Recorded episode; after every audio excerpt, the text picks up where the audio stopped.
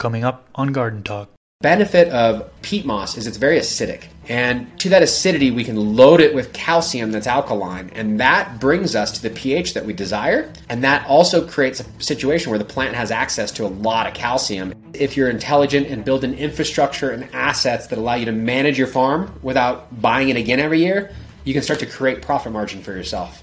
I do not want to, to put it lightly that if you're making soil and you're counting on it, the local compost could be the thing that, that bites you. So make sure that's good.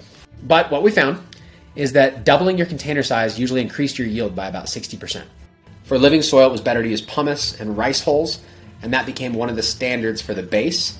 Even if you don't stop what you're doing, add one new thing and make some soil from scratch, get your own hands in there. I think you'll never go back if you try it.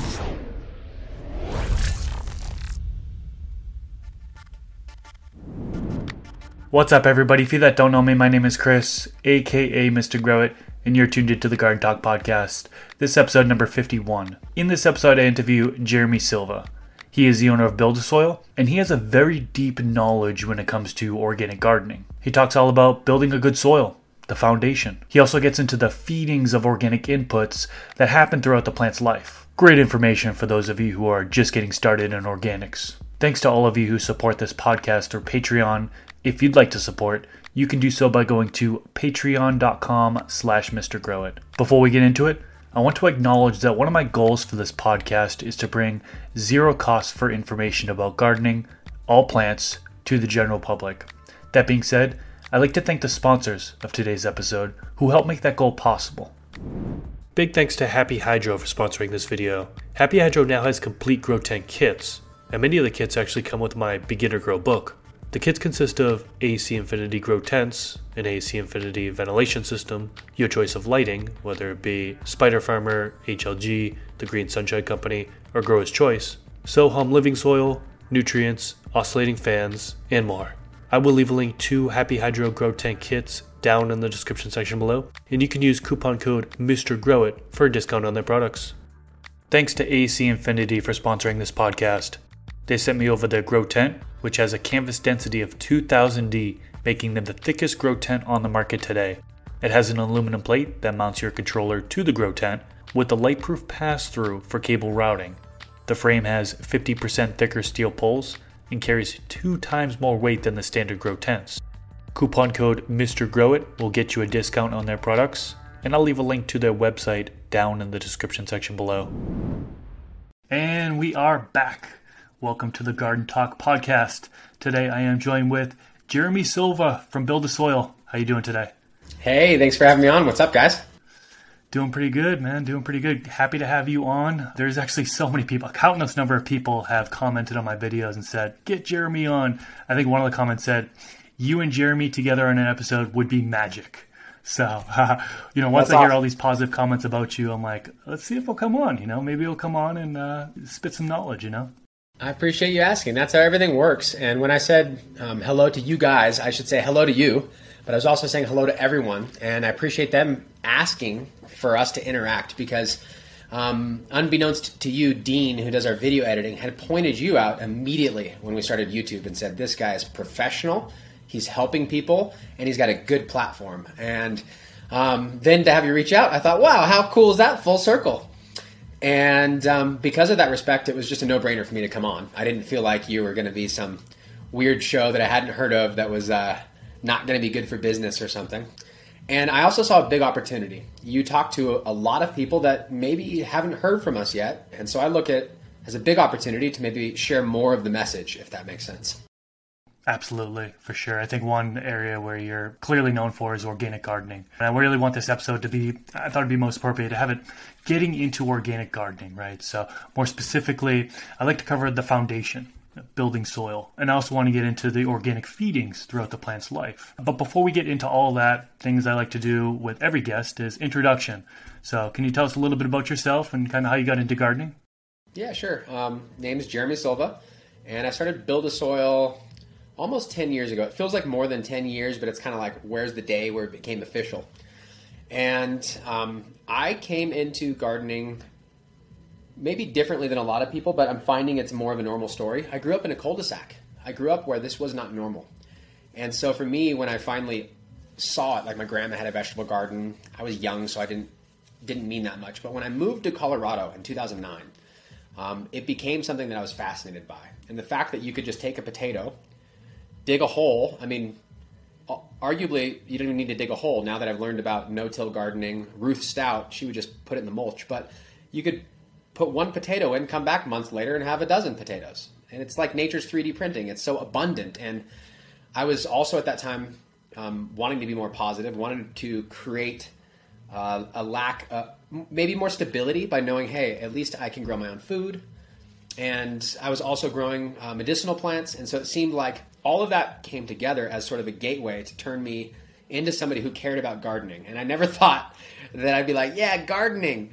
Um, but it's been huge in my life, and it's taught me a ton besides uh, just about the result. But there's a lot that's affected me as far as the process and the discipline. And so, because of that, um, over a decade ago, I was in a place where I was looking for where my life was headed. I had a lot of changes that happened when I moved to Colorado, and I was working somewhere that I wasn't really excited about. And my American dream was to have some small internet business that would allow me the freedom to garden more and go disc golf and snowboard and kind of live the life that I've dreamed about. And I had no family at the time, and so it wasn't a huge risk, but it was still really scary. I went into my job on a Saturday with almost no reason. I'd thought about it, and I quit. And I figured if I didn't do it, I was too comfortable. I was going to wake up, it was going to be 40 years from now, and I'd be doing the same thing. And uh, it was hard, but I made the decision and everything worked out. I had like a propane tank that was hard to buy one time, a few things that happened in between there. It's part of the story, but eventually um, I placed a few ads on Craigslist and people started buying worm castings. And then I was always answering questions on the forums.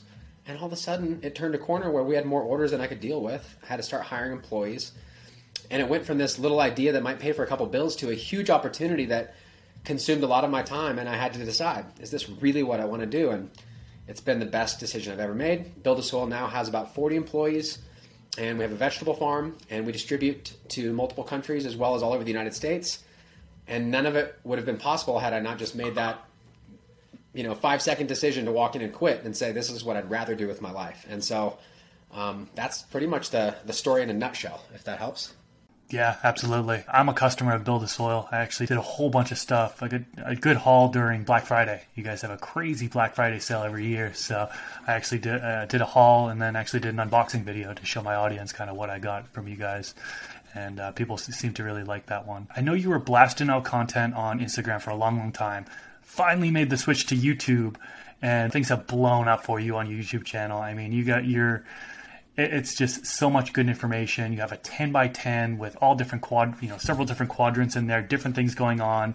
You're showing your audience how to grow organically, you know, use your products and do things in a sustainable way. Can you talk to us just a little bit about your YouTube channel, kind of what you got going on there? Yeah, definitely. So, for those of you that don't know, we have a 10 by 10 grow tent, and that came serendipitously. I had it at my house. I moved. I no longer had space for it. Then I decided, well, there's we're moving our shipping area out of our retail store and we're moving that into its own building. So I had the space in the tent and I decided to throw it up. And man, it was really nice to come into work and have this oasis that I think most people are looking for when they set up a greenhouse. They want to walk into a jungle and have it be um, a little bit of peace in their life. And it was great. And um, we were already documenting 4x4 grow tents. And the idea of sharing it in a walk in space became an idea.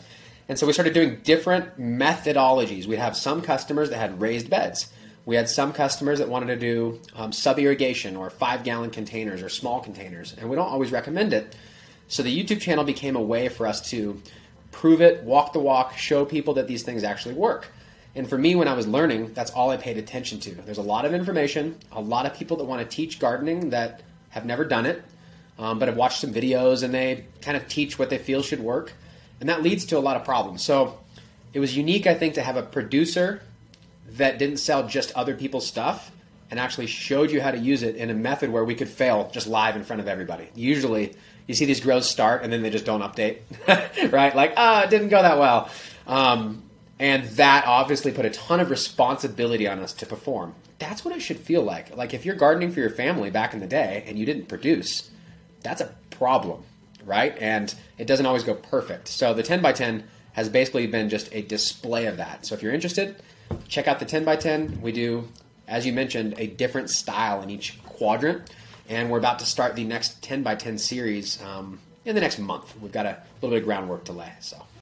Awesome. I'll definitely have a link to Jeremy's YouTube channel down in the description section below. And then if you're on one of the podcast platforms listening to this, just search Build a Soil on YouTube and his channel will pop up and you can check that out. So We'll do a lot more this year. We've got the vegetable farm. We're we've threatened to document it, and it's so much work we don't usually take the time to. But this year we're going to be documenting a lot of what we do on our vegetable farm because uh, there's a lot of little tips and tricks, and uh, we want to share it. So looking forward to that this year.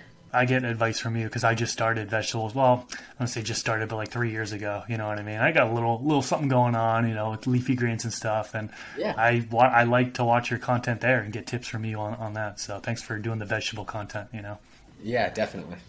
Building soil. Let's get into it. So, uh, you're often recommending Coots Mix. You know, you give credit to him, give credit where credit is due. He does the one to one to one ratio. So, yep. 33 3.33% to 33.33% to 33.33%. We'll just say 33, 33, 33 moving forward. Yep, yep. But the first 33 is the base. So sphagnum peat moss, coco coir, PittMoss. Can you talk to us about what those things are, um, pros and cons to them, and which one you generally recommend to use? Yeah, absolutely. So I've noticed there's a lot of confusion with new gardeners about volumes. They get kind of stri- like weird, almost like they're overthinking recipes. So the 33, 33, 33, the easiest way I think to describe it is it's a three part recipe to make the base. One part of each ingredient. That happens to be 33%. If you want to add another part, you can. Some people add some biochar or something and they'll call it a percentage. But at the end of the day, where all these formulas came from um, were based on what was available in size. And so if you're using peat moss, we'd usually go to uh, the local supplier, Home Depot or something, garden store. They have either a three cubic foot or more commonly the 3.8 cubic foot of peat moss, and it's in a big bale and it's compressed, so you have to fluff it up. When the 3.8 was fluffed, we found out by just manually doing it by bucket, most of us found there's about six cubic feet of material in there. And that's where we started the recipe. So one bale of Canadian sphagnum peat moss, 3.8 cubic feet, that would be considered six cubic feet of peat moss. To that, if that's one part, we would then add one part of compost, so six cubic feet of compost. Many people use worm castings and compost, but the base recipe is just at least it has to be one part compost, one part peat, and one part aeration. Aeration, um, most people were familiar with perlite. It's the white little pebbles and all of the Miracle-Gro soil on the Fox Farm. And on the on the forums, what the guys were doing that were making soil from scratch is they were trying to make a conscious decision to be unique, choose a better ingredient if they could, and make it a more sustainable ingredient if possible. And so people started questioning the use of perlite. And we found out that we can go deeper. I could talk all day on it. But essentially, instead of using that for living soil, it was better to use pumice and rice hulls. And that became one of the standards for the base. Um, so building your own recipe from scratch, one part peat moss, one part compost, one part aeration. A lot of people use black lava rock, red lava rock. There's pros and cons to all of these, and I'd be happy to go into a little bit of detail there for you. But once you build the base, now the idea was how do we amend it? How do we add minerals and nutrients that are going to feed the soil and in consequence feed the plant? And how do we get it in some sort of balance? Well, before I took any soil testing uh, classes, before I read any books, and before I understood, I would just blindly follow recipes I found online. And so, how we found the Coots recipe was uh, a desire from the grow forums to document side by sides, which is still kind of what Build a Soil does. We just document what we do. And I ran a recipe from Gascanistan, who was in the forum at the time. I ran uh, the True Living Organic style. We ran the Subcool style recipe. And then something was telling us to try this Coots recipe because he was just, it was so simple, right? He only added kelp, neem, crustacean, and a mixture of rock dust and calcium. Every other recipe from the forum was like 30 ingredients, you know, guanos and blood meals, bone meal, just everything in the kitchen sink. And so I made the recipe, and to honor it, I actually went up in the forest and got some forest litter to make it really alive. And it was one of the best experiences I'd ever had growing. It was the first time that every single plant that I planted was all uniformly healthy, and it wasn't like one was runted and stunted with leaves that were you know curling and twisted. Um, and so that I think that connection really brought us to want to share that recipe with everybody, and everybody who uses it swears by it. And I think all of us eventually move on once we understand to tinkering with what we want out of it. And I think that's what anybody should do. You get a recipe for the best meal ever, do exactly what the chef says, and then tinker it to your preferences. And uh, the Coots mix has been a really good way to do that. So. I noticed that you mentioned sphagnum peat moss, but you didn't really touch on cocoa or PittMoss. Is there something uh, like against it on a sustainable side of things that uh, you know prevents you from from going towards cocoa or PittMoss for that base? Um, it's pure quality. So every decision we made at Build a Soil was to have the best quality, regardless. Now that we're getting bigger as far as scale, we have multiple desires. One is to have a very sustainable recipe that is more environmentally friendly. And I'll discuss the pros and cons of that um, because we're a little hypocritical, kind of mixing soil, bagging it, and shipping it. So sustainability is very important. But our goal when we started, the recycled logo, as far as Build a Soil, that's because we all recycled soil. We would keep it not necessarily that we were recycling our ingredient to be the most sustainable in the world, but we all also cared about probably even more than the carbon footprint, the treatment ethically of the animals and not giving our money to the Monsanto subsidiaries. And so the desire to like not use bone meal or not use a particular ingredient oftentimes came, came from who it was funding and what those animals were fed. Like if a cow is fed Roundup sprayed crops, and then their waste is deemed approved for organic use. We said, we don't want it. That's not good enough for us. And so when it came to peat moss, we trusted Coot um, because he said that was the best quality. And when we did soil testing eventually, we found that when we made the same recipe with coco coir, it didn't hold as much nutrients. Its cation exchange capacity, its ability to magnetically hold the nutrients was lesser than. Um, and that's a big benefit when it comes to hydro because now you can flush it out fairly easily and you can load it back up with what it needs. But in soil, that was one. Now, arguably, it's not terribly different. So you could still make a great soil with coco coir. But coco coir is mined on it mined. It is procured from islands and other places far from here. And it is one of those crops that now can be grown non-organically and those chemically grown coconuts can be harvested and sold as organic coco coir because any waste from a farming industry is, is, deemed approved for organic use. So now you're questioning where you're getting the coco coir from, and depending on the continent, or I'm sorry, depending on the location you get it from, it could be near the ocean and it could be very salty. Um, and in organics, they don't buffer it with the chemicals. So a lot of the coco coir that you buy is already buffered with um, chilium nitrate or it's loaded with different minerals to offset some of the challenges that cocoa has. And so, an organic soil company, they can't just go buy the pre-charged cocoa because it has chemicals. Um, and so then you have to use raw cocoa. And raw cocoa is a little bit more neutral on the pH. And while pH isn't mentioned a lot when we talk about organic growing, it's important. It's just that the soil is normally the derivative of the pH, not the water. So talking about it every day is not as important, right? You can't change it like you can change the hydro water. That dramatically changes the uptake of your plant. But Coco coir is a little more neutral. The benefit of peat moss is it's very acidic.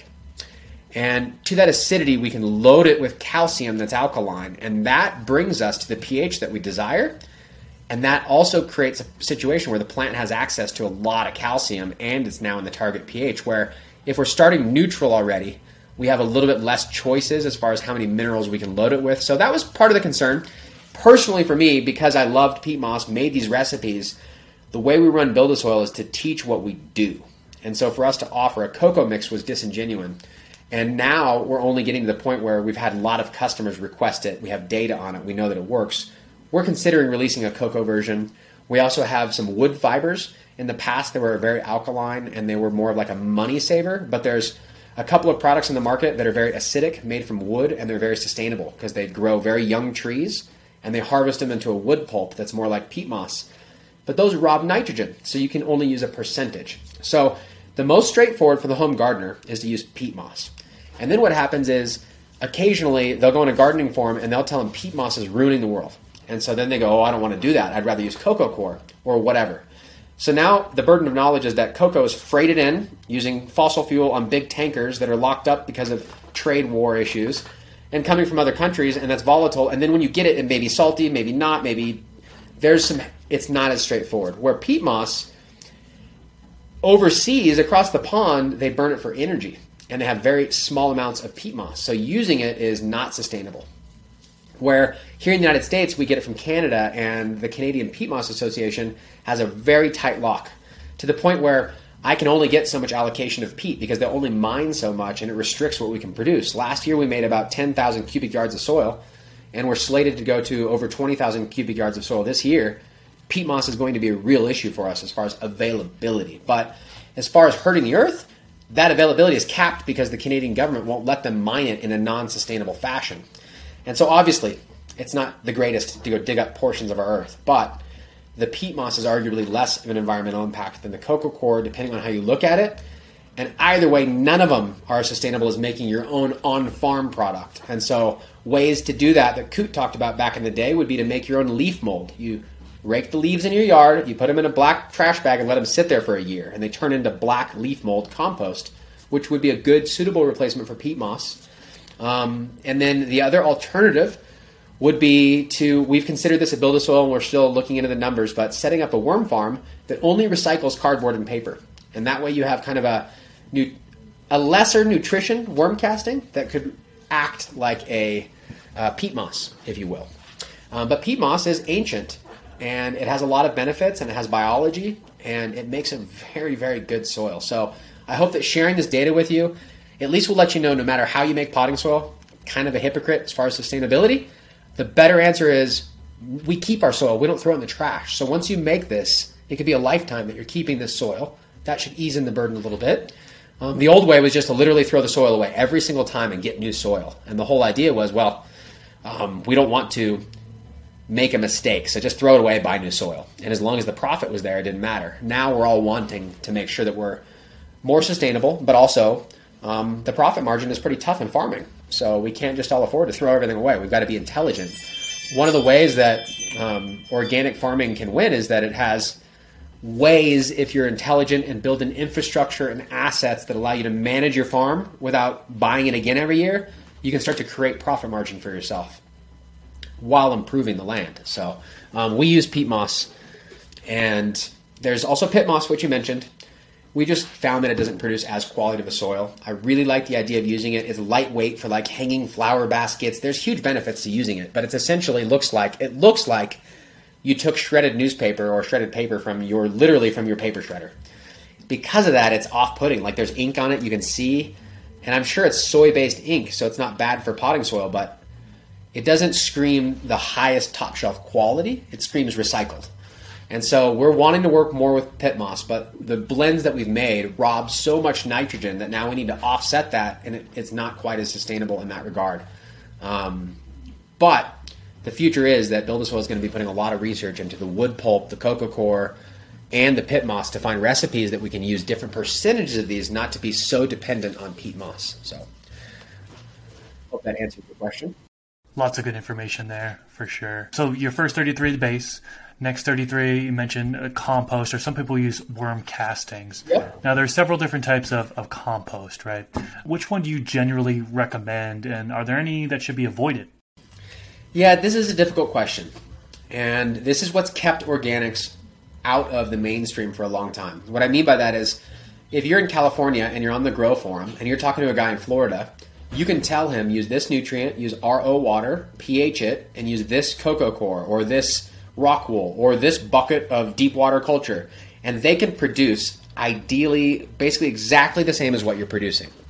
And then you can have an intelligent conversation back and forth about the differences. Uh, the environment might be slightly different, but you can game that, right? ACs and humidifiers and everything. So now we literally created the duplicated grow environment.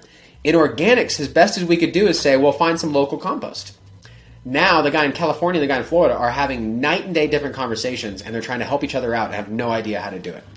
So compost quality is of paramount importance and that's what kept a lot of people away from making their own soil. They would go find some compost on Craigslist, they'd make a potting soil following the Coots recipe and all their plants would die. So there's a few things to consider. One, you can find local compost and a great way to test it is put a plant into it.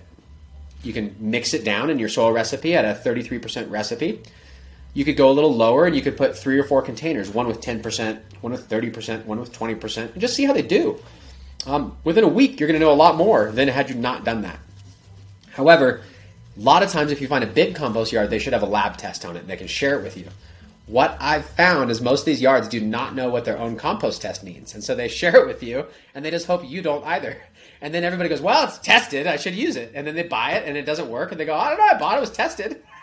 well, tested for what? It's typically like the local compost, for instance. I, there is so much compost around me. I would love to use it all because then I wouldn't be paying freight on better compost. But when you get it tested at the lab, it has potassium that is maybe 10 times the phosphorus level and sodium that matches it. So it's alkaline and it's full of stuff that we're trying to keep out of our soil recipe. So if you use any more than 5 or 10%, like the, the 33% we're suggesting, it'll just fry your plants. That's what, unfortunately, a lot of municipal compost is. So if you're fortunate enough where you have a gardening club locally or you have people that are active like Michigan, California, there's a lot of states that do have some premium inputs. You're going to have to go by word of mouth. Like, who's got the best compost that everybody knows about as the goods? Then from there, you can probably trust it a lot better. And that's how gardening's always been done. You trust the recommendations you're given. You find the guy who's got the good plants, the good nursery, the good soil. What Build a Soil did to build a business is use testing and data to take some of that guessing out so we don't have to trust, we can verify. And so I would recommend you learn a little bit about that. You can always do a test on your compost. Um, if you're commercial and you're looking to buy compost, I would test it before I buy it. If you're just a home gardener, you can read the test that they have and maybe understand it better. And we could do a whole episode just on that. But one of the things you can do is typically worm castings is a safer bet. Worm castings will reduce the problems. And what I mean by that is if it's locally made compost from people just dumping green waste and they compost it, it could have some residual herbicides in it, and the compost may be too young. It could have dewormer from manures, where once the worms have worked it, even if that was originally in there, it's usually ripped to shreds. And the biology and the enzymes make it safer. It's one of the magic of the worm. So I find a lot of people use worm castings in their recipes because it seems to be less wild as far as quality. And then here's the other weird thing that happens. When you go to a large scale worm casting producer, they typically make a casting that is not it's not very rich in material in nutrient. It's so quickly made, which means that it's unlikely to cause a problem in your soil recipe. So worm castings often is the default. For a long time, people would just guess and do 50-50. So for their one part, 33.33% of compost, they would go half compost, half worm castings, and they'd make their recipe. All I'm going to leave you with is that if you're going to get compost and you've never heard of the brand before, like we recommend Malibu and Oly Mountain, not because they're the best in the world, but because they've been proven to be standardized so that you can make a recipe at known percentages and it will duplicate what we're experiencing. And that works really, really well. But if you don't have access to that, um, when I was on the forums, historically, Coast of Maine was a great brand on the East Coast. Malibu and Oly Mountain was good on the on the West Coast. And if you couldn't find those, what you would do is just reach out online and go through what I mentioned, the, just growing a plant in it, I mean, if you put a tomato plant straight compost then it grows, you're probably fine. If you dilute it percentages and it does well, maybe you found something great. So I guess what I'm trying to say is you don't always need a lab. I don't want to paint this picture that you have to be a scientist to grow organically, but I do not want to, to put it lightly that if you're making soil and you're counting on it, the local compost could be the thing that, that bites you. So make sure that's good. Okay. And then the last 33 is aeration. And there are several options for that. You already talked about some. Um, yep. Perlite, rice hulls, lava rock, pumice, biochar, right? Can you talk to us, get a little bit of more details yeah. in regards to some of those things, kind of, you know, their benefits, if anything should be avoided or, or be aware of? Yeah, let's talk about it. So, aeration. Originally, what we did on the forums is we would look for something more natural than perlite. The reason was we found that perlite was obsidian, which is not an unlimited source. It's like a black, beautiful rock and they mine it. And then what they do is they run it uh, through a factory with a lot of energy, and that puffs it like popcorn. And so it expands, and that's what you see is the white, very lightweight material. Now, if you understand that most of the products we buy on the shelves are are basically we're paying for the freight. Like if you go to a grocery store, most of the cost of that didn't go to the farmer; it went in the freight getting it there, and then we try and put as much on one truck as possible. So freight ends up being the biggest portion of what we pay as far as a hidden tax. And when it comes to soil, it is a loss leader at a lot of hydro stores and it's heavy and it's hard to get it there. They have to buy a whole pallet at a time to justify the freight.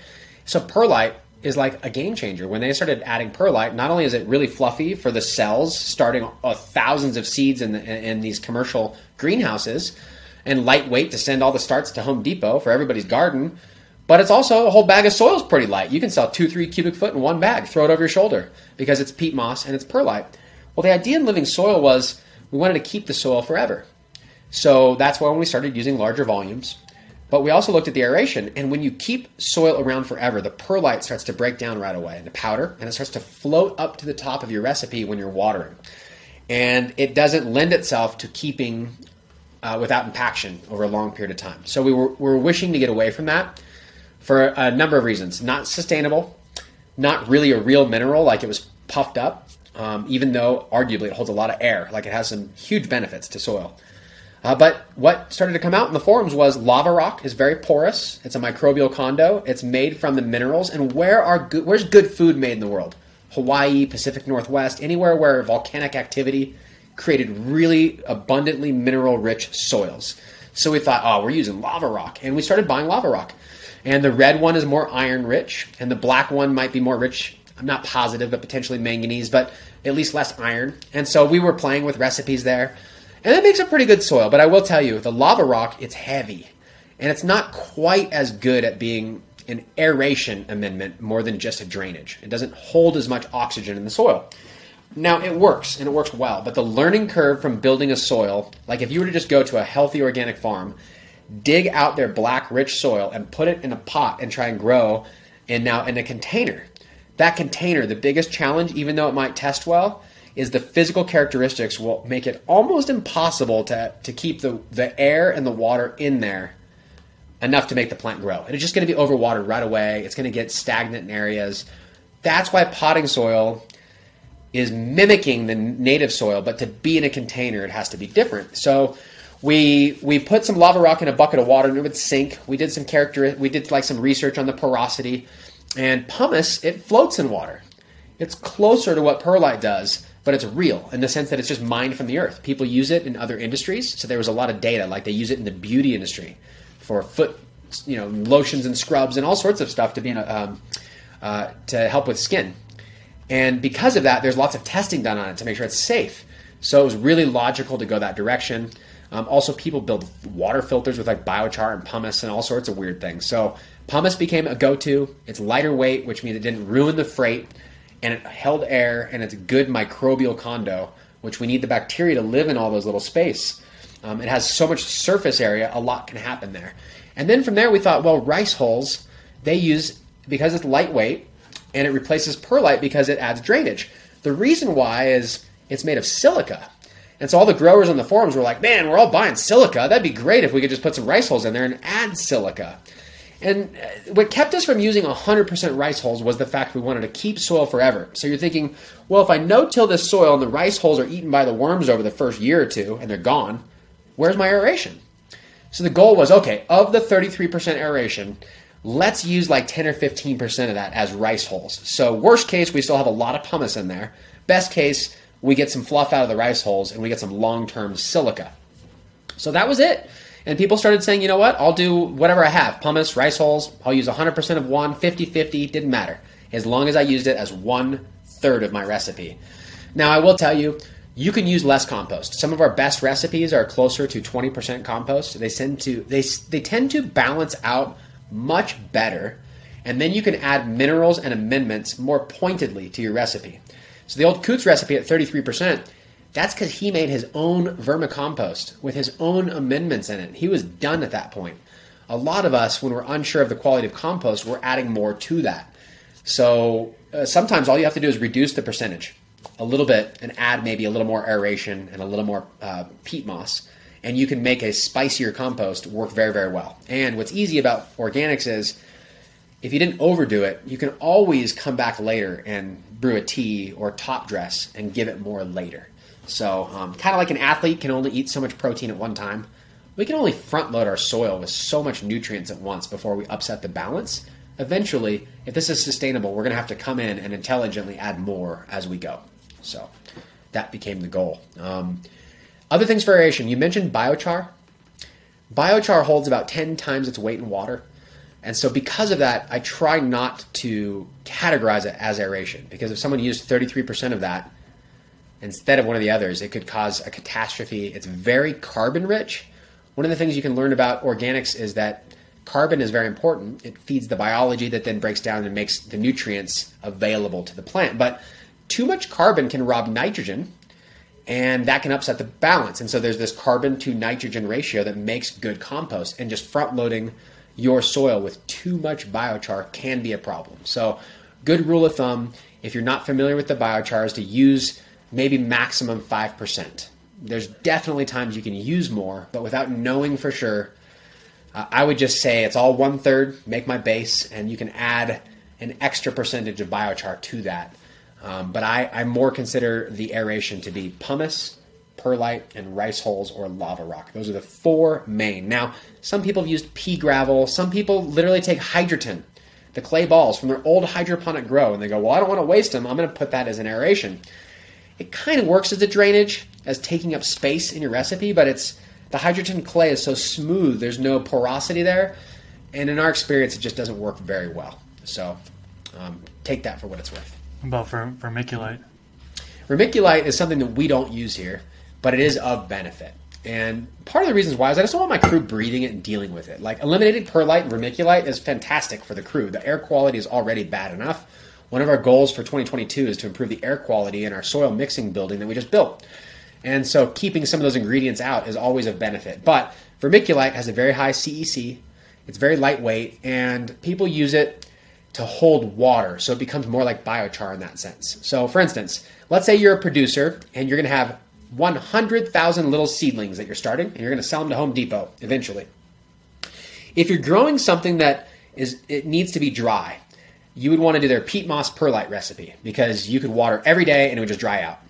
If you're wanting something to hold some moisture for a little while, so you can lower the irrigation and this and the plants you're growing don't mind being a little more moist or they prefer it, you're going to get the recipe with a little more vermiculite in it. Um, so, from a soil building perspective, it has textural qualities as far as holding more moisture. But the one reason why I would consider adding it to a recipe right now, the way Build a Soil does it is it has a very high CEC. And so the, the difference in potting soil is that potting soil, while it has cation exchange, it's not really used. It's not really the same. In soil, the cation exchange is based off of clay, minerals that have broken down in the organic matter for thousands of years. So it's very, very real to base your whole farm off of that math. But a potting soil, that math is more of like a gut check. It's not as accurate. Um, so we haven't ventured to the vermiculite, but if we wanted more nutrient holding capability, biochar, vermiculite, uh, things like that can potentially hold more in your recipe, if that makes sense. Okay. And then after you have your 33, 33, 33 mix, organic amendments should be added as well. So microbes yes. will work to break down those organic amendments, turn them into nutrients that the plant can take. I've been using the Build a Soil Craft Blend the past several grows, and my plants love it. what are the options for initial amendments that could be added to the 33, 33, 33 mix? So I'll go over what Coots recommends, and I'll also give you some rules of thumb to go by so that you're not blindly following a recipe. A lot of this is based on Steve Solomon. So Steve Solomon, the Intelligent Gardener's got a great book. He's in Tasmania. Um, I was talking to him right at the onset of COVID, and I, he's just been a very he's been inspirational to me and been willing to take my phone calls. And so I'm always asking him questions about some of this stuff. And he had this three-way lime mix that he used, and it was like dolomite lime, agricultural lime, and gypsum, or something like that. And so Coot referenced the three-way lime mix, but he always wanted to add uh, glacial rock dust, and eventually change that to be basalt. And that's because it's a volcanic rock dust. So uh, Coot's recipe was hey, if soil is made of rock dust ground up and organic matter, that's what he wanted to duplicate. So the rule of thumb for the Coots recipe across the board was a half a cup of each one of your nutrients you're adding per cubic foot. A cubic foot came to be known as about seven and a half gallons. If you look online, its mathematic formula is anywhere from 6.8 to 7.5 depending on. And what I mean by that is you can fill a perfect 12 inch by 12 inch by 12 inch box. You can make it exactly one cubic foot. You can fill it perfectly with peat moss and call it one cubic foot. But then you can just press it down with your hands. And now, is that really a cubic foot or is there room for more? So uh, we use seven and a half gallons for a cubic foot. And if you add a half cubic foot of each one of your amendments, you should be safe. Maximum that we like to see is up to three cups. The Coots recipe is only one and a half cups of nutrients. You can always add more later. I think less is more, and that's the way to go. Then on the mineral side, you could add up to about a cup or two of your favorite mineral, totaling no more than four to six cups of minerals. Four cups of minerals per cubic foot is the Coots recipe. Half of it, two of those is rock dust. Most people would mix some glacial and some basalt, or you just use all basalt. The other two was a mixture of your calciums. Very, very important. Number one mineral for plant growth is calcium, calcium, calcium. It's everything. So he would usually add oyster shell flour, and that was the calcium side, um, or an ag lime, or a mixture of the two. So that's what we started doing. We would mix in two cups of basalt, uh, one cup of some oyster shell flour, and one cup of some gypsum. And funny story, when I first started this, I didn't know there was a difference between rock dust and he was encouraging me to buy local. So I, I messaged Coot and I said all I could find was calcium sulfate, and, and they can't even sell it at the local farm store. So they told me it's going to be like 50 cents a bag. There were 50 pound bags. I was blown away. So I bought a whole bunch of them, brought them home, and I used that four cups of gypsum solely as my rock dust, and it was one of the better recipes I'd ever made. So that's when I learned that overdoing calcium, especially gypsum, was not necessarily a bad thing. Um, but to round it out, we wanted uh, the Coots recipe specifically one and a half cups of amendments, four cups of minerals. And so what I'm telling you is like if, if you have alfalfa meal, you could add a half cup of that to this recipe and it would be fine. But his recipe is one half cup kelp meal, one half cup crustacean meal, and one half cup neem or karanja, better yet, a mixture of the two. That's the fertilizer. And if you learn about it, a, a neem or karanja, that's a seed from a tree. So that's a seed meal. Soy is another seed. Cotton is another seed. The reason why we don't use soy or cotton is they're the most GMO pesticide sprayed products there are in the world. And then they're totally approved for organic use. And so you could be growing in Roundup without even knowing it. That's part of the reasons why we avoid some of those. And the karanja is a nitrogen fixing tree. It's an un, it's good for the earth, okay? And it's very clean on heavy metals and everything else. So adding that in as your seed meal, that's great. The kelp meals for all the micronutrients. The entire periodic table comes from the ocean, and the kelp has hormones because it grows it grows feet in a day. It is one of the fastest growing plants. So kelp, big reason. All the trace minerals, all the magic from the ocean. Neem or karanja, a seed meal. That's where the protein's going to come from. That's like if you're vegan or a vegetarian, you need the protein from the nuts and the seeds and all that, not just from the from the lettuce. There's none in there. Then the last one was crustacean meal. And crustacean means a mixture of like shrimp or crab.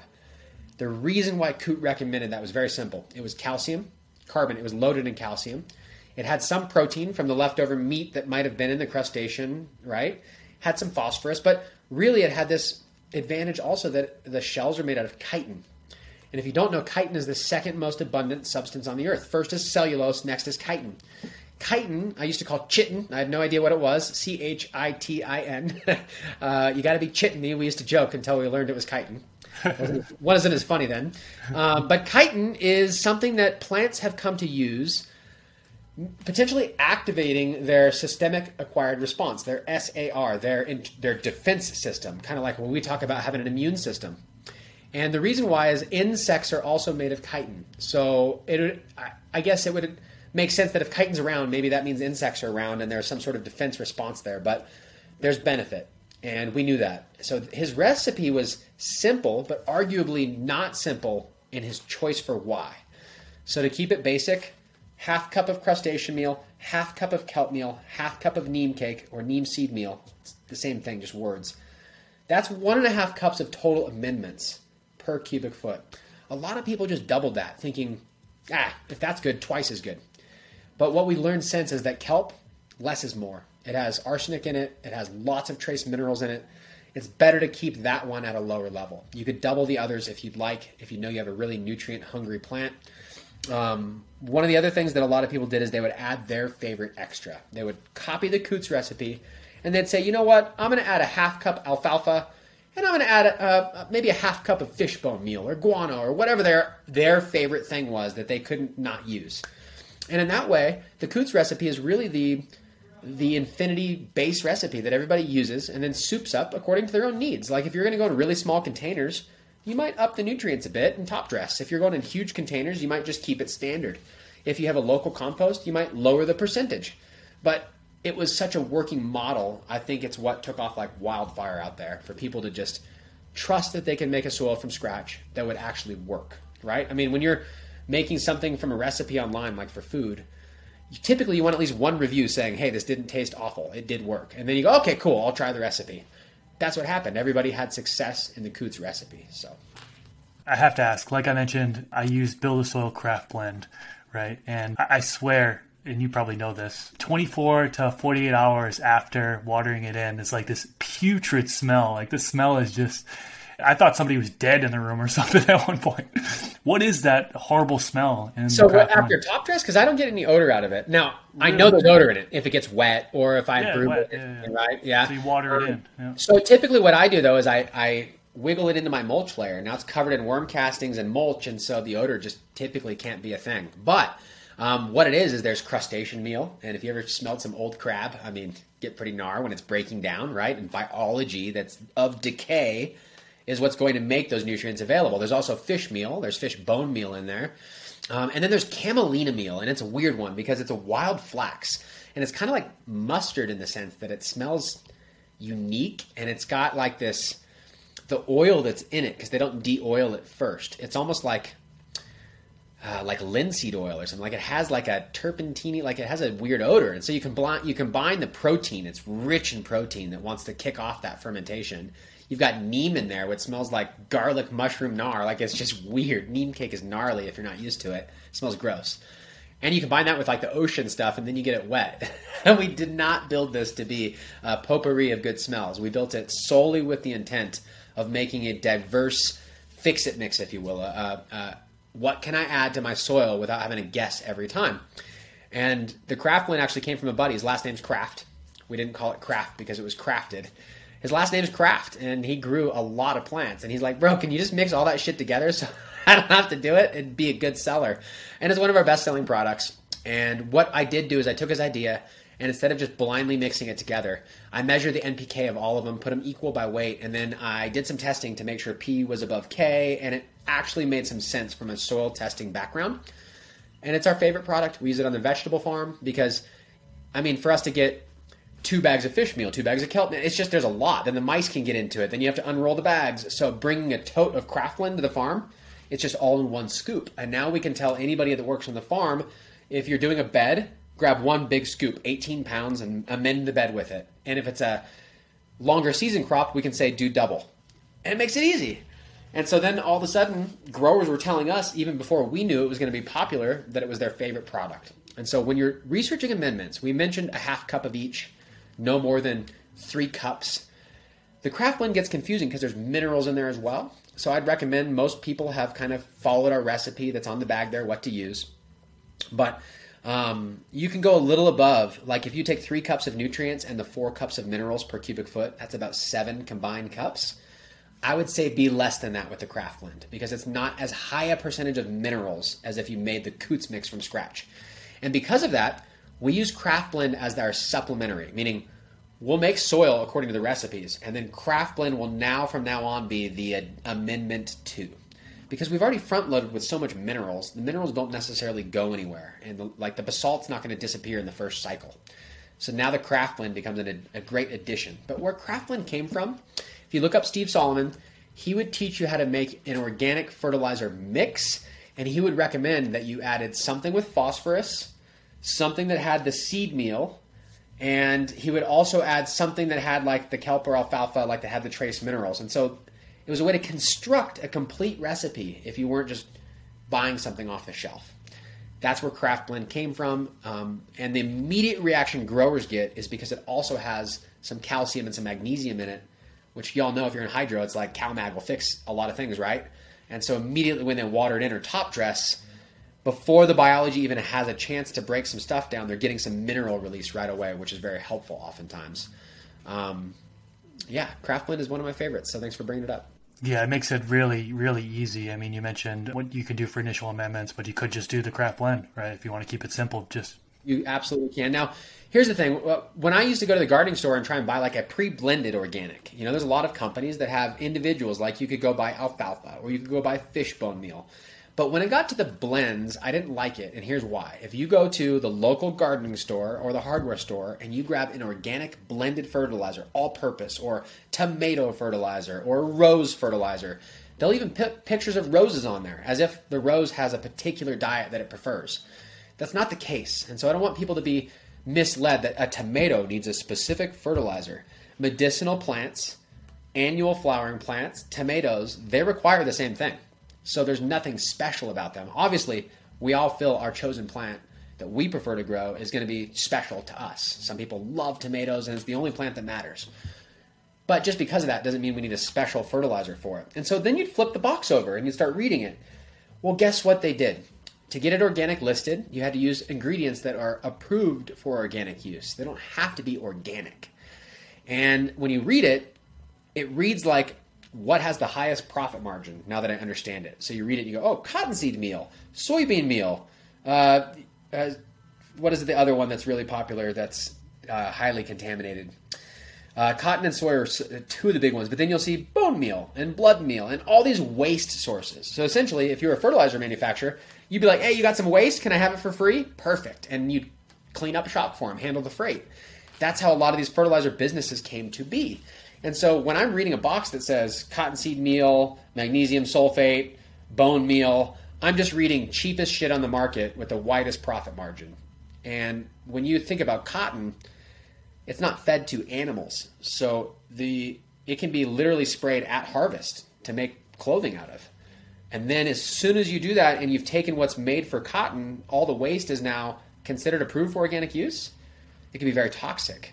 And so now people are caring more. And obviously, there's been huge instances where some of that waste killed big gardens and they had to do research about how it happened. So we're all learning. But um, when you go to the typical garden store, comparing it to Craftblend, night and day difference in the quality of inputs. And that's why we continue to produce it. It's a nightmare to make. I mean, truckloads of materials from all over the country have to land and be here, and all 13 ingredients or something have to be on the ground at one time and multiple thousands of pounds. Then we have to weigh them and mix them. And I kind of wish we hadn't done it, but at the end of the day, eventually it might get big enough where we can have maybe a machine that helps us with all of the blending of it. But um, it, it's really, really good. So.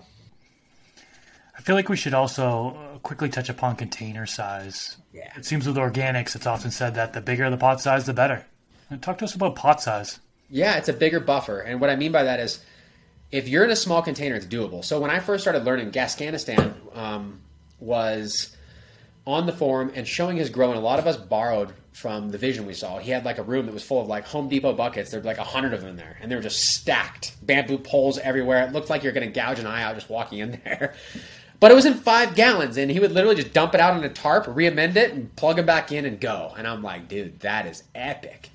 And around that time, a lot of people were saying, well, what happens if I just don't dump my soil out? So um, they were just making compost teas and keeping the same five gallon there and planting right back into it. And it became clear that if we grew a pretty big plant, a five gallon container was almost root bound and cannibalized to the point where re-amending it or recycling it was probably the better way to go. And so to offset that, we didn't want all the labor. Like literally dumping 100 pots on the ground in a tarp, shoveling it and putting it back in was uh, it's it's no small task. And while it sounds great on paper, when it's the fifth time you've done it and you just don't want to do it anymore, you're looking for a better way. And the no till became the goal. And Mountain Organics, Blue Jay Way at the time, um, was starting to do back to back no till cycles, and everybody was increasing container size. A lot of guys were growing like 100 gallon pots.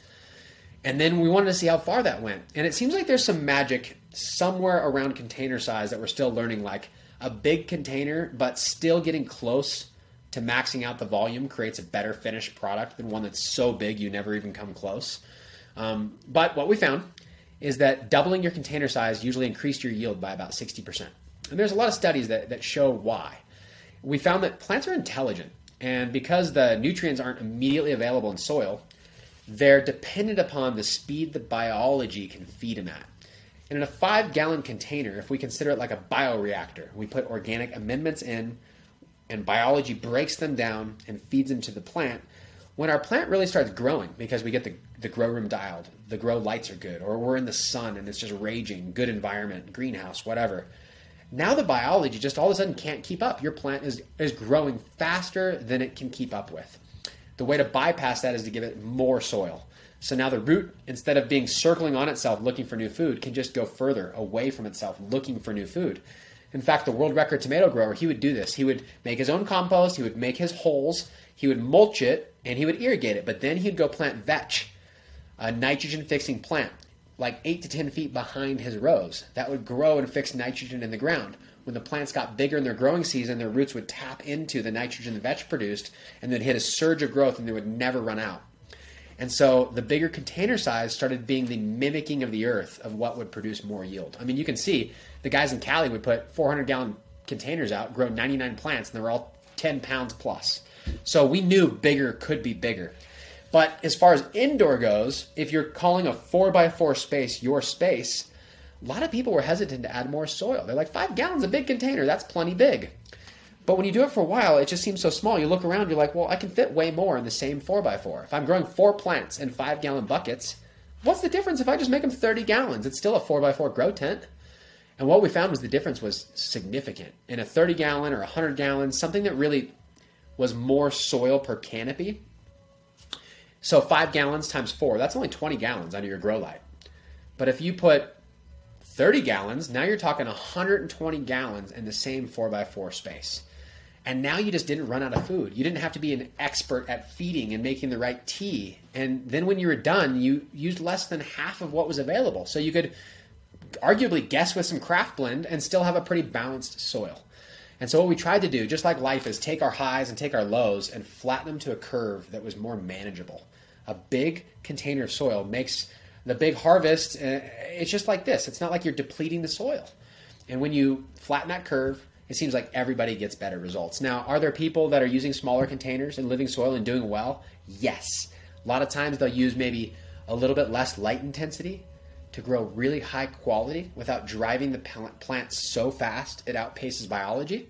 Or they will flip to flower significantly sooner. Or they will put it out on the patio when it's just a small tomato plant. They're basically not trying to overgrow what they're using. And so I think in living soil, what we need to do is picture the final size of our plant and try and match the soil somewhat similarly to that. As above, so below.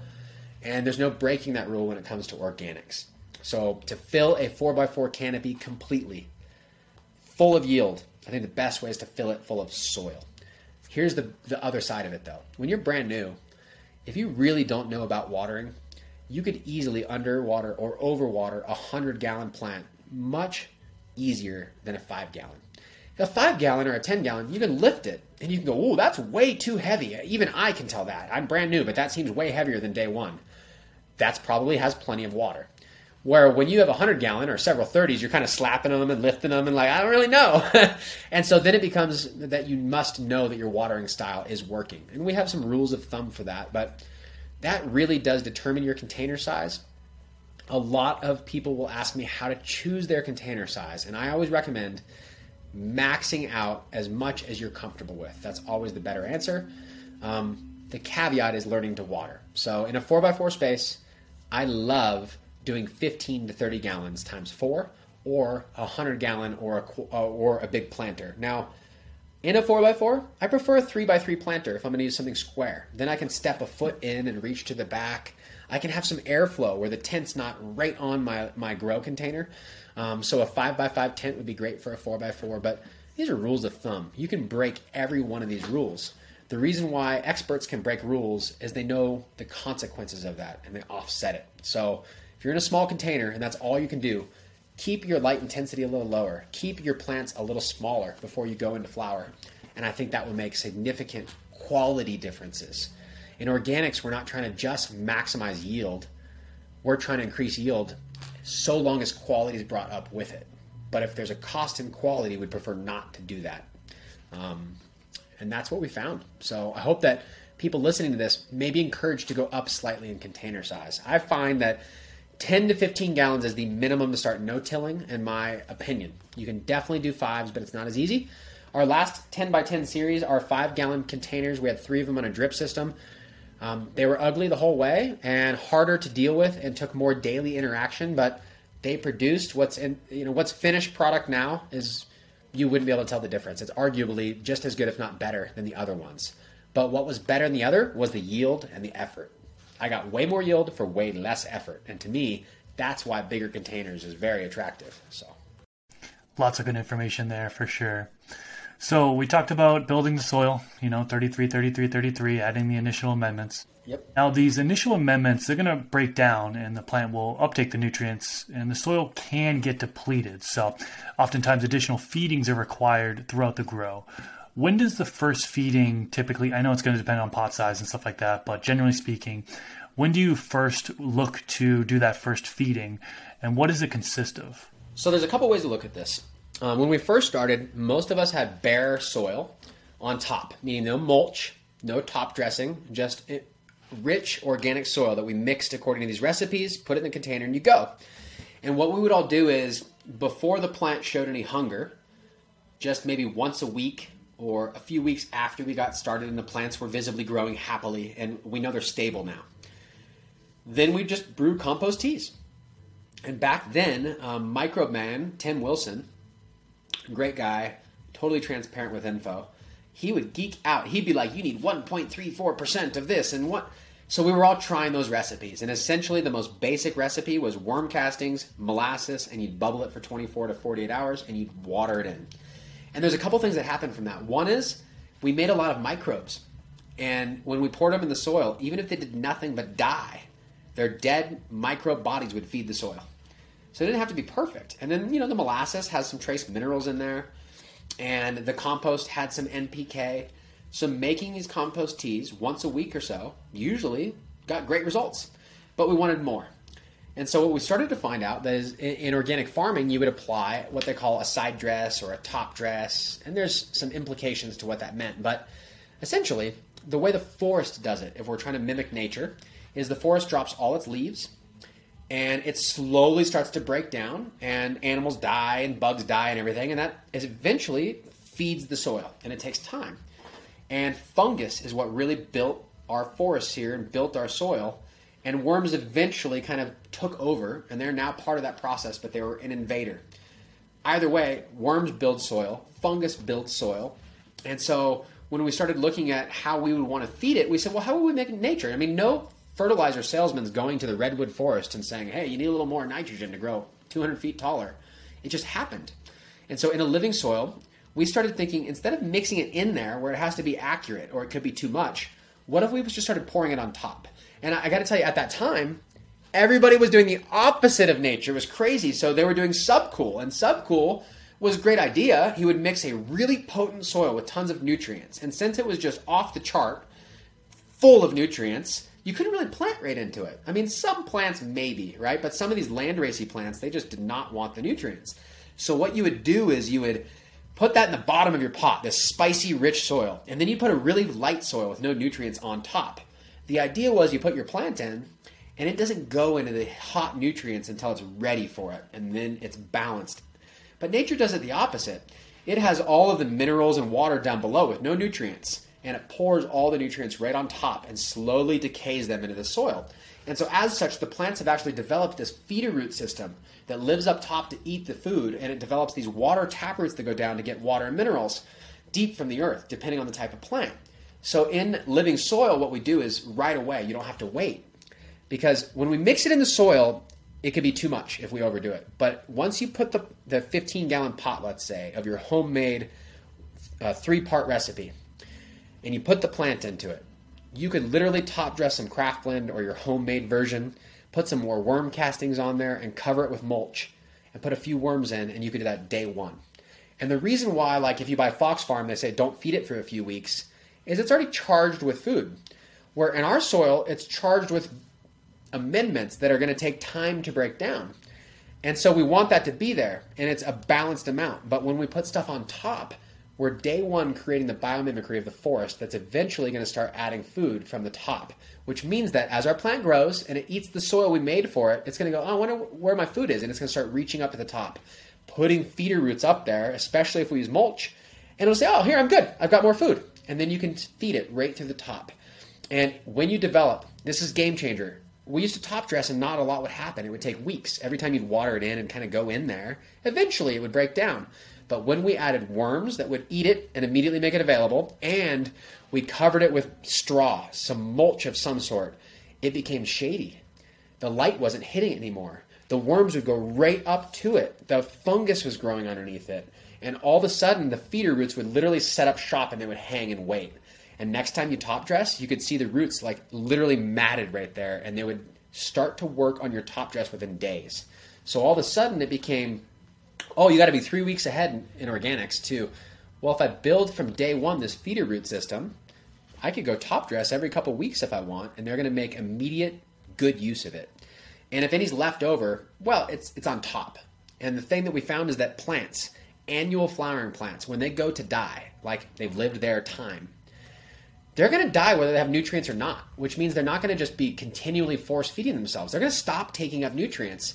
Some of them now, the idea is that they will stop if they can. In hydro, they can't because they need water. And the nutrients are already in the water, which means for them to drink means they're going to get nutrients whether they like it or not.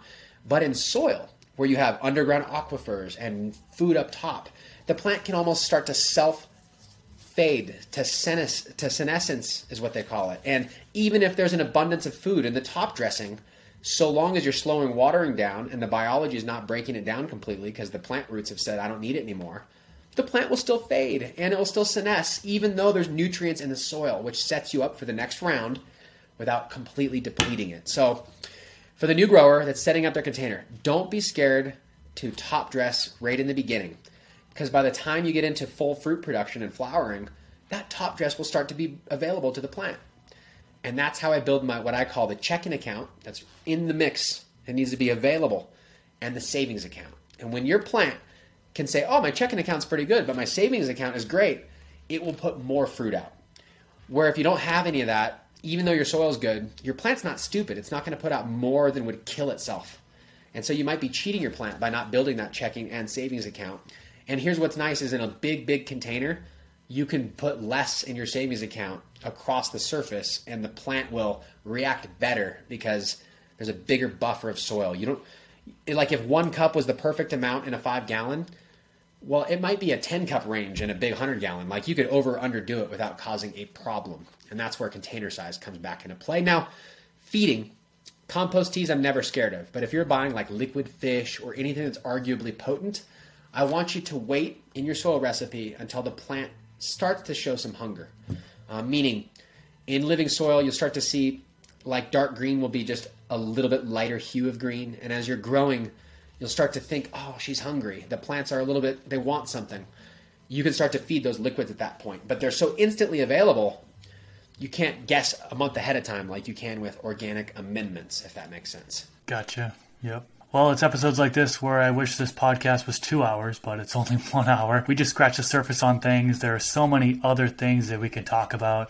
I have a feeling the audience is going to be demanding a part two. So maybe in the future we could do a part two and kind of pick up where we left off. I mean, we could get into IPM, yep. seed sprouted teas, cover crops, mulch layers, all that stuff. I think that would make for a great part two if you're willing to come. I would be willing. I want basically like I also practice jujitsu. One of the things I learned there is that the black belt to be the best teacher, he literally has to teach the fundamental basics every day over and over and over again because that's all that matters. When they win competitions, oftentimes it's a day one move they used. And so this base recipe could be all that you ever need to know. And some people don't require getting their black belt and learning the nuances of shit that just doesn't really help them get any further. And so because of that, I would be honored to do more of these with you and hoping that maybe instead of me saying it over and over again, they can just go to the episode and watch it from different people. And what I've also learned from jujitsu is that just because one black belt told me doesn't mean I don't want to hear it from a dozen others that might describe it differently and help my brain understand and fully connect it and internalize it. So, um, for whatever reason, your viewers really like the way your style of answering and asking questions, and our growers like what I do, but we're different. And so combining our efforts, I think, reaches more people. And I'd love to do it. Um, IPM could be a whole episode. Uh, we could really go down the rabbit hole, soil testing, all this. But from today, what I want people to get from it is that soil building if following some good principles doesn't have to be rocket science and they should they should absolutely even if you don't stop what you're doing add one new thing and make some soil from scratch get your own hands in there i think you'll never go back if you try it well said so wrapping things up how can the listeners find you and what do you have upcoming in the future uh, good question buildasoil.com is the best way to find us we also have a youtube at build a soil we have an instagram um, you can come down to the store anytime, see our vegetable farm, see our indoor grow here where we demonstrate. All of it's very transparent. We're in Montrose, Colorado, in western Colorado. Um, beyond that, as far as the future goes, we have a number of things that we're working on right now um, that we'll be sharing soon. We've got a new powdered veg growing product that helps if you're in smaller containers, helps if you need something for foliar. Um, so we'll be releasing that soon. Um, otherwise, most of what we're working on at Build a Soil is just quality control and scalability without giving up on that. And that's just a lot of logistics and boring business stuff we could talk about all day. But I'm more excited to talk about the soil stuff. And as far as new, a lot of it's just old school. So nothing terribly new coming out. Just a repeat of the, the mantra of the Build a Soil way of mimicking nature and using what works. Awesome. Well, like I mentioned in the beginning of this episode, I will have a link to Jeremy's channel down in the description section below. If you enjoyed this video, click that thumbs up button. Also, love to know in the comment section below, do you want a part two? If so, put part two in the comment section and let us know some organic methods that you do, you know, whether it be building soil or feedings, so on and so forth. Love to hear about that in the comments because there are so many different ways to do this. And sharing those best practices within the comments, I think, can be value added for many people. If you're tuning in on one of the podcast platforms, please leave a rating and review, particularly Apple Podcasts. And then subscribe to the channel if you haven't already. Every single week, I'm releasing these Garden Talk podcast episodes, and I would love for you to tune into future episodes. Jeremy, once again, thank you so much for coming on to this episode today. I think it was a banger. I think there's a lot of people that are going to have value from the information you put out. And keep doing what you're doing, man. It's good stuff, for sure. Thank you so much. And uh, nice shirt, by the way. Yeah. You got the family Those farm. I had to represent. yeah, so that's our farm. If you want to follow that, that's at Build a Soil Family Farms on Instagram. Um, we'll put it up on YouTube this year as well. And I hope that if you guys have questions and you if and, and you ask them on the Mr. Grow It on this episode, I'm going to go in afterwards in the comments and I'll try and answer anything that I maybe missed. So please ask anything relative to the content today, and I'll be sure to answer them. Awesome. All right. That being said, peace out, everyone. See you in the next episode.